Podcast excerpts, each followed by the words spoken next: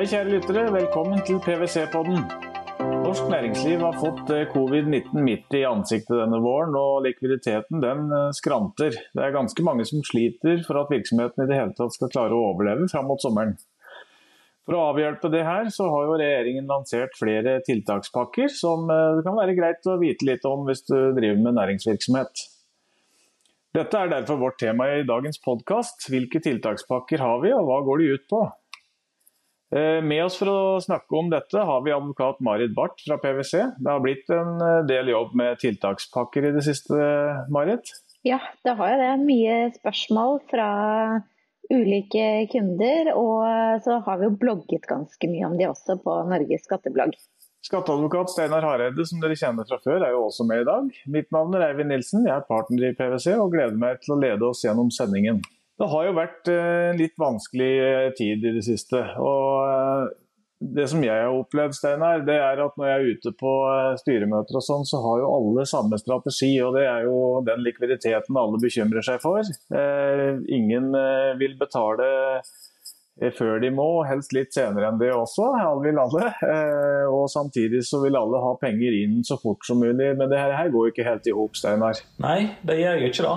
Altså, vi er jo avhengig av at noen sørger for at, ting, at systemet fungerer. At det faktisk er likviditet. At en er villig tør å bruke penger når situasjonen er sånn som den er. Og da er jo utgangspunktet for de første to Eh, tiltakene som eh, Finansdepartementet kom med, nemlig statlig garantiordning for lån, og at en valgte å gjenopprette Statens obligasjonsfond. Ja, så Det er vel egentlig da en låneordning som du snakker om? Det er, det i praksis. Det er ikke sånn at uh, du får bedre råd av det, egentlig? Nei, altså dette er, dette er lån. Eh, norske myndigheter ble jo kritisert for det når disse kom. Altså det, mens Danmark var veldig tidlig ute med stønadsordninger til næringslivet, så var det første Finansdepartementet kom med, da var jo bare lån. Eh, og Selv om det kan hjelpe på den kortsiktige likviditeten, så er det jo klart at eh, det vil jo en gang skal lån betales tilbake igjen. Eh, men jeg tror allikevel at, de, at den låneordningen var en ganske fungerer som en ganske velkommen eh, ekstra likviditetsreserve for norsk næringsliv. Jeg lurer på om Vi skal snakke litt mer om de låneordningene før vi går inn på de andre. Hva er, hva er det låneordningen går inn på? Er det bare da å gå i banken og få et lån på en måte? Eh, kan du si noe? Ja, ja li, li, litt er det da. Altså, det som er viktig Først så må vi nett så altså, Det en kom med, var jo to forskjellige låneordninger. Den, det, på 50 milliarder hver. Eh, der den første var eh, til små og mellomstore bedrifter. Og den andre var det som heter Statens obligasjonsfond, som jo da er ment for større selskap.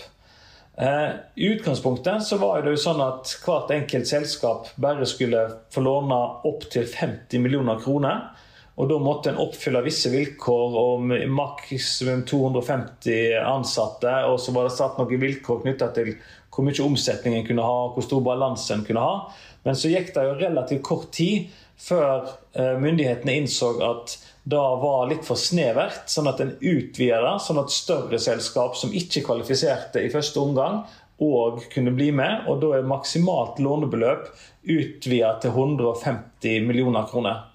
Dette er jo et lån. altså Hva er fordel her? Jo, Fordel er jo at staten garanterer for 90% av lånet. Men du må jo da låne 10 da fortrinnsvis den banken som du har i dag. Sånn at du må sende inn en lånesøknad til banken eh, der eh, du viser at eh, visse vilkår er oppfylt.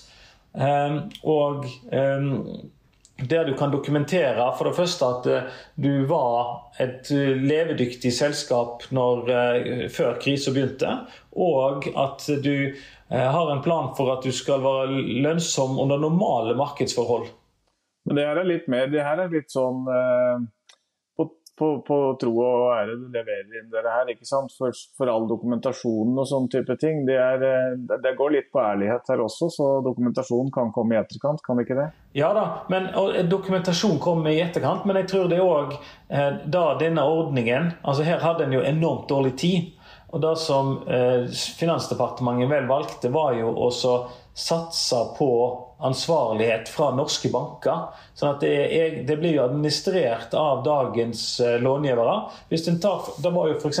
enormt, eller enormt, men det var i hvert fall ganske stor debatt knytta til om en skulle stille krav til, til utbyttebegrensninger. Altså hvis staten stiller opp og, og garantere for 90% av lånet, skal ikke da samfunnet òg kreve at du ikke skal betale ut utbytte i de tre årene som disse lånene kan gjelde?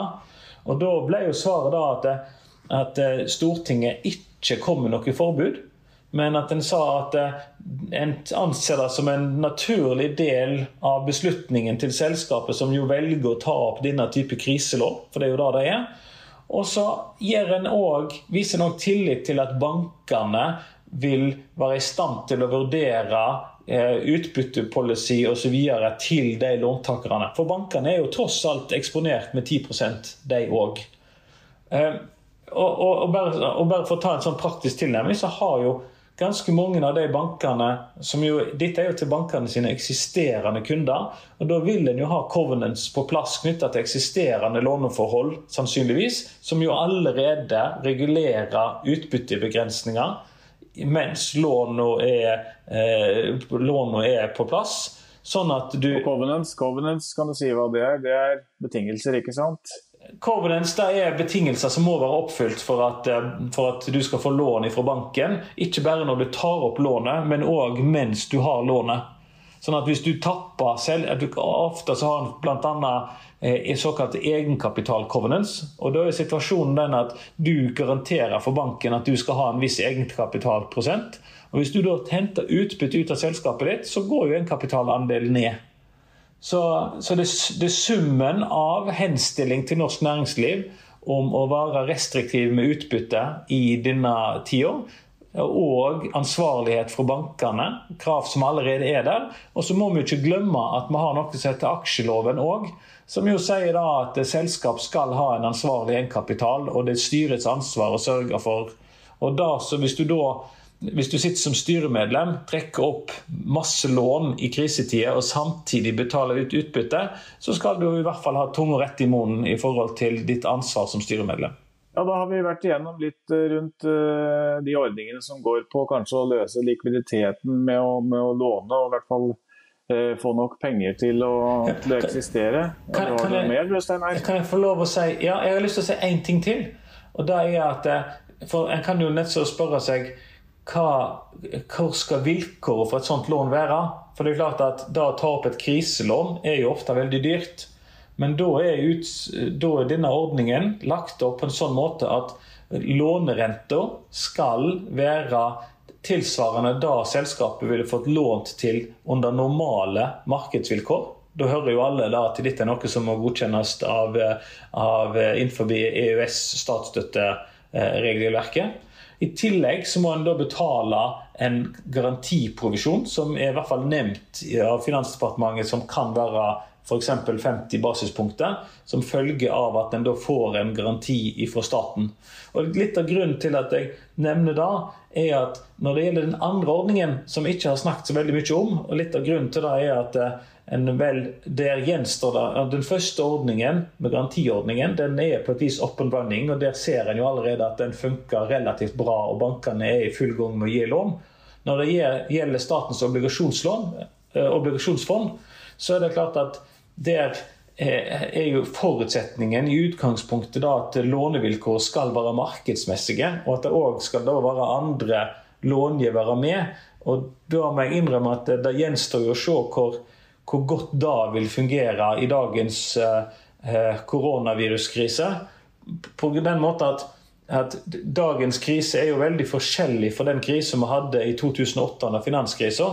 For Da var det jo bankvesenet som sleit, mens næring, veldig stor del av næringslivet fungerte veldig bra, men de hadde ingen å låne av. Nå er jo situasjonen litt sånn motsatt, at bankene fungerer veldig bra, men det er næringslivet som sliter. Så det gjenstår jo å se da, om, eh, om da obligasjonsfondet som nå har gjenoppstått fra de døde, er den rette måten å hjelpe de større selskapene på.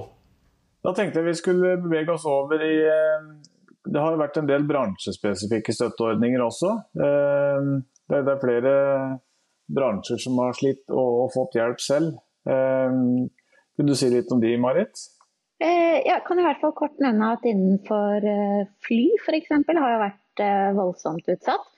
Og der er jo flypassasjeravgiften den ble opphevet fra 1.1 og til og med utgangen av oktober.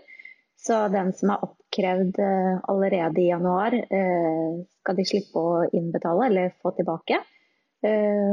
Eh, og PT pågår det ikke så mange flyvninger heller. Men passasjeravgiften, startavgiften og sikkerhetsavgiften til Avinor er altså opphevet. Og I tillegg så er det jo redusert momssatsen til 6% fra 1.4. Eh, akkurat det siste tiltaket der syns jeg jo ikke sånn hjelper enormt, i og med at man ikke er ute og flyr nå. Eh, at det er ikke pga. prisen, men eh, det at man oppfordres til å ikke fly. Men det er vel også en del andre bransjer som har eh, fått støtte? Jo eh... Ja, innenfor kultur f.eks. og frivillige organisasjoner så kommer det jo tiltakspakker nå. Eh, de har vi ikke nærmere rammene fullstendig på. Det har kommet uh, noe, uh, men hvor det skal deles ut uh, mye til de som rammes. Og da er det særlig arrangementer som ikke blir gjennomført. Det, og det kan være konserter, det kan være festivaler, det kan være idrettsarrangementer. Den type ting som blir stanset opp, hvor man både har et kostnadspådrag og et inntektsbortfall som følge av koronasmitten. Det er jo litt farlige mange ordninger også, vil jeg si. Altså, du ser jo, det er jo lagt opp, Hvis du ser på permitteringer f.eks., så har du eh, økt støtte i, med lavere dager med permittering svar altså, som du må dekke som selskap selv osv. De må jo være redd regjeringen for at enkelte selskaper skal bruke de støtteordningene her til å, til å utnytte de på en unødvendig måte? Ja, det tror jeg absolutt. og og den uh, siste ordningen som vi vel skal gjennom i dag, det er den som vi kaller kontantstøtte for næringslivet. Der er det jo lagt opp til en egen kontrollordning i ettertid uh, hvor skatteetaten er satt til å utøve kontroller på ordningen. Eh, spesifikt, og det er jo for å motvirke misbruk av ordningen. Eh, det har vi vært igjennom, det er bransjespesifikke ordninger, vi har eh, låneordninger. Eh, men da er det jo rosinen i pølsa som du kommer inn på her nå, som er eh, kontantstøtten for næringslivet, Marit. Mm -hmm. den, den monner? Den monner, og den monner for mange, altså. og den, vi kan jo først si liksom, ja, hvem omfattes. Det vil jo være Eh, bedrifter som har hatt en omsetningssvikt på mer enn 30 og for mars er på 20% sammenlignet med samme måned i fjor. Så her må man liksom ha regnskapene klare og, og kunne sammenligne tallene mot fjorårets tall. Eh, og hvis du har nystartet virksomhet, så kan man sammenligne mot eh, januar-februar-tallene eh, og ta gjennomsnittet av de når du skal se på det fallet på 30% som er et innslagspunkt for å få ordningen til å gjelde. Det gjelder alle, uansett, bare du er, ja. har fallende omsetning? Uansett hvor stor du er eller liten du er, eller Og så må det være skatte... Ja, det må være skattepliktig. Eh, det er et vilkår. Eh, og så gjelder den i utgangspunktet alle, med noen unntak. Og det er finansnæringen og ikke oljevirksomhet, ikke fly, eh, private barnehager eh, som allerede har egne støtteordninger. Og dersom du allerede er under konkursbehandling, så gjelder den ikke. Eh, og heller ikke de som Det må være noen ansatte og det må være noe aktivitet i selskapet. da. Driver du et enkeltpersonsforetak, så er det tilstrekkelig at eier er involvert i driften. Det her hørtes jo helt uh, supert ut. Er det, hvordan, er det, hva, hvordan, går man fram for dere her? Det, hvordan forvaltes dere her? Eh, som sagt så er det Skatteetaten som skal forvalte det. Og så skal det åpnes opp en søknadsportal på Altinn 17.4. Så det er jo ikke lenge etter påske, det. Eh, hvor man kan starte å søke fra og med 17.4. Eh, og så er det ventet at det kommer en forskriftstekst 14. eller 15. april. Eh, så her vil det jo detaljene sitter vi ikke på helt. Så det kan være at eh, det lønner seg å begynne å gjøre rydde i sysakene nå i påsken for å være klar. Og så må man nok kikke gjennom igjen eh, rett etter påske for å se hvordan regelverket har blitt. Men det, det kompensasjonsordningen gjelder, da, det er uunngåelig faste kostnader. For, for, det første må du ha denne omsetningssvikten for i det hele tatt å være med. Og så kan du få dekket uunngåelige faste kostnader. Og da er en typisk uunngåelig fast kostnad, det er husleie. Så du må fortsatt leie lokalene, selv om du ikke bruker dem nå, siden alle har hjemmekontor, kan være et godt eksempel. Og I forslaget er det mer detaljert hvilke kostnader, og da henviser man til postene i næringsoppgaven. Og Der kommer det sikkert også enda mer detaljer i, i forskriften. Og så har man da laget en, eh, et regnestykke for hvordan man skal regne ut denne kontantstøtten. Ja, Nå er jeg spent her, for ja. nå lurer jeg på hvor mye det her blir. Ja, nå får du en advokat som skal forklare regnestykker på podkast. Det topper seg da, altså.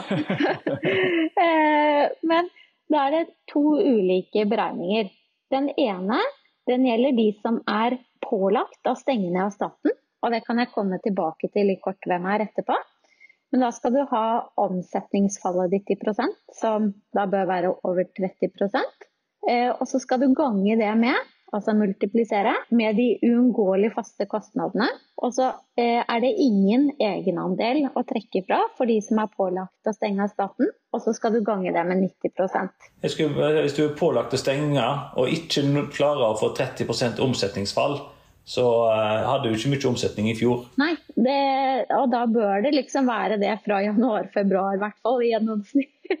Eh, snitt hvis du ikke hadde noen ting i fjor. Altså, et eksempel vil jo, hvis, hvis du har en, en restaurant da, som, som, må stenge ned, så vil jo husleia gå for full spiker i utgangspunktet, og du har 100 omsetningsfall ikke sant? hvis du ikke har annen aktivitet. Er det riktig? Ja. Og da får du alt dekka av husleia di, hvis det var bare de to komponentene. Ja, nesten riktig. Fordi at eh, restauranter er jo ikke pålagt å bli stengt ned av staten, det er bare skjenkingen. Sånn at hvis du har annen servering, Eh, så er du egentlig i regnestykke to, som du har omsetningsfallet ditt i prosent. Si at du har et omsetningsfall på 80% f.eks. Eh, og så har du da de uunngåelige faste kostnadene dine. Og da har du en egenandel på 10 000 kroner du må trekke fra kostnadene.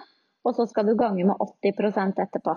Men sånn, helt eh, sånn oppsummeringsmessig på den ordningen her, så er det en ordning som treffer mange, åpenbart. Ja. Eh, og du, eh, du, har da reduksjon i forhold til du, eh, hvor, hvor, mye du har tapt på dette her. Mm. Eh, og du har en egenandel i den grad du ikke er pålagt eh, stopp. Ja. Er det Helt riktig oppsummert, Eivind. Og de som er pålagt stopp, de, eh, stoppet, de kjenner jo sikkert til det selv òg. Men jeg kan jo nevne at f.eks. fysioterapeuter, eh, psykologer, treningssentre, svømmehaller og den type ting da, har vært eh, stengt ned. Mm. Og barer som bare har uh... Og der er, det vel, eh, der er det jo mye informasjon å finne på, på offentlige nettsider, er det ikke det? Jo, det finnes masse på regjeringens koronasider. Og så kan man jo også kikke på vår skatteblogg, der ligger det også mye ute. Veldig bra. Ja. Eh, det, kommer det noe mer her nå, eller er regjeringen liksom ferdig med tiltak nå? Altså, I utgangspunktet så kommer det to ting. Det ene er jo at en må klargjøre en del ting knytta til den kontantstøtta som da Marit snakket om. Blant annet så har jo Finansdepartementet sagt at de tror det kommer en beløpsmessig maksgrense her. Noen snakker om 30 millioner kroner per foretak. Samtidig Den er har... foreløpig på det per måned. Eh, og, så er det en nedre grense på 5000. Ja, Men så har han da ikke sagt noe om hvordan en skal forholde seg til flere foretak som er i konsern. Og Det tror jeg jo er en spennende diskusjon som pågår nå. For det er jo mange store selskap som, kan, som der 30 millioner kanskje ikke hjelper. Eh, som har veldig stort, eh, stort eh, omsetningsfall. Kanskje pga. at en jo ikke kan eksportere lenger. Eh, så hvordan en skal forholde seg til store konsern her, da blir spennende å se. Når det gjelder andre tiltak utenfor kontantstøtta, så er det jo klart at de som på et vis hjelp, venter på hjelp, det er jo leverandørindustrien i oljesektoren. Altså, Der pågår det en diskusjon på Stortinget om hva en skal gjøre for dem, som jo på et vis er ramma både av av koronakrise og av oljekrise samtidig. Eh, og der, eh, tror, der, kommer det til å komme et eller annet, men en diskuterer veldig hva som skal skje. Noen vil endre skattereglene for oljeindustrien. Sier at, eh, sånn at du får raskere skattefradrag for investeringen for å motivere til investeringer til tross for lav oljeindustri, mens, lav, lav oljepris, mens andre jo har mener at det er andre tiltak som egner seg bedre for å hjelpe oljeindustrien på Vestlandet. Spennende jeg tror den eh, kontantstøtten, eller den eh, som, som, kommer, er jo absolutt eh, aktuell for veldig mange, Marit. Noe, hvordan bør det gå frem hvis du vil lære noe mer om, om den ordningen og, og, hvordan det vil fungere? Godt spørsmål. Eh, som sagt så har vi jo eh, liggende ute litt på skattebloggen, en egen blogg om ordningen. Og så eh, kommer vi til å invitere til et webinar om den 16. april Eh, når forskriften har kommet, så klokka ti. Så da går det an å melde seg på det webinaret via eh, PwC sin hjemmeside. Eh, og så anbefaler jeg jo alle å ta kontakt med sin revisor og begynne å finne frem tallmateriale. For dette må dokumenteres opp, og her kommer det til å bli tatt både automatiserte kontroller som kommer til å avstemme mot næringsoppgaven for fjoråret, for å se at avviket virker sannsynlig. Eh, så her kommer det til å ligge et sett av kriterier inne allerede, hvor du da blir eh, tatt videre til en manuell kontroll. Eh, hvis det kommer opp som ugler i mosen i den automatiserte. Så det å sette i gang arbeidet med revisor, for her er det lagt opp til at revisor eller autorisert regnskapsfører de kan være med og de må godkjenne og testere dette i etterkant. Må ikke gjøre det i forkant, men det er fryktelig dumt hvis revisor er helt uenig i det du har satt opp. Sånn at man må inn og korrigere i ettertid. Eh, og her vil skatteforvaltningslovens regler om tilleggsskatt også gjøre seg gjeldende. Så eh, jeg anbefaler alle egentlig å begynne på den jobben og gjøre den ordentlig med en gang. Ja, og her må en jo huske på at en eh, for veldig mange for første gang skal periodisere for februar og mars og april og mai måned. Så Hvis en er bare vant med å lage årsregnskap eller halvårsregnskap, så må en jo nå inn og lage oversikt over omsetning og uunngåelige faste kostnader per måned, sånn at en har grunnlag for å beregne støtte. Og Det er kanskje en ny øvelse for en god del. God, godt innspill, Steinar. Eh, det er jo litt eh, spesielt å sitte og spille inn podkast på den måten vi gjør nå. og Halvbleik er jo vel i ansiktet hele gjengen sånn her vi sitter. Ikke du da, Steinar, selvfølgelig. Jeg så du rynka litt på nesen nå. Men eh, det, det, det, gikk, og jeg håper eh, lytterne har fått med seg eh, mye om eh, hvordan de ordningene kommer til å være. Og som, som Marit nevnte, så, så, er det mulighet å, å, å kaste seg på, på, det arrangementet som hun nevnte også. Eh, tusen takk for at du tok deg tid til å møte oss, Marit, og, og bruke litt av påsken din på dere her. Eh, Takk også til deg, Steinar. Du stiller som vanlig opp. Jeg heter Eivind Nilsen og håper dere hører på når vi kommer med flere podkaster fremover. Abonner gjerne på podkasten, så er du sikker på å få med deg. Takk for i dag.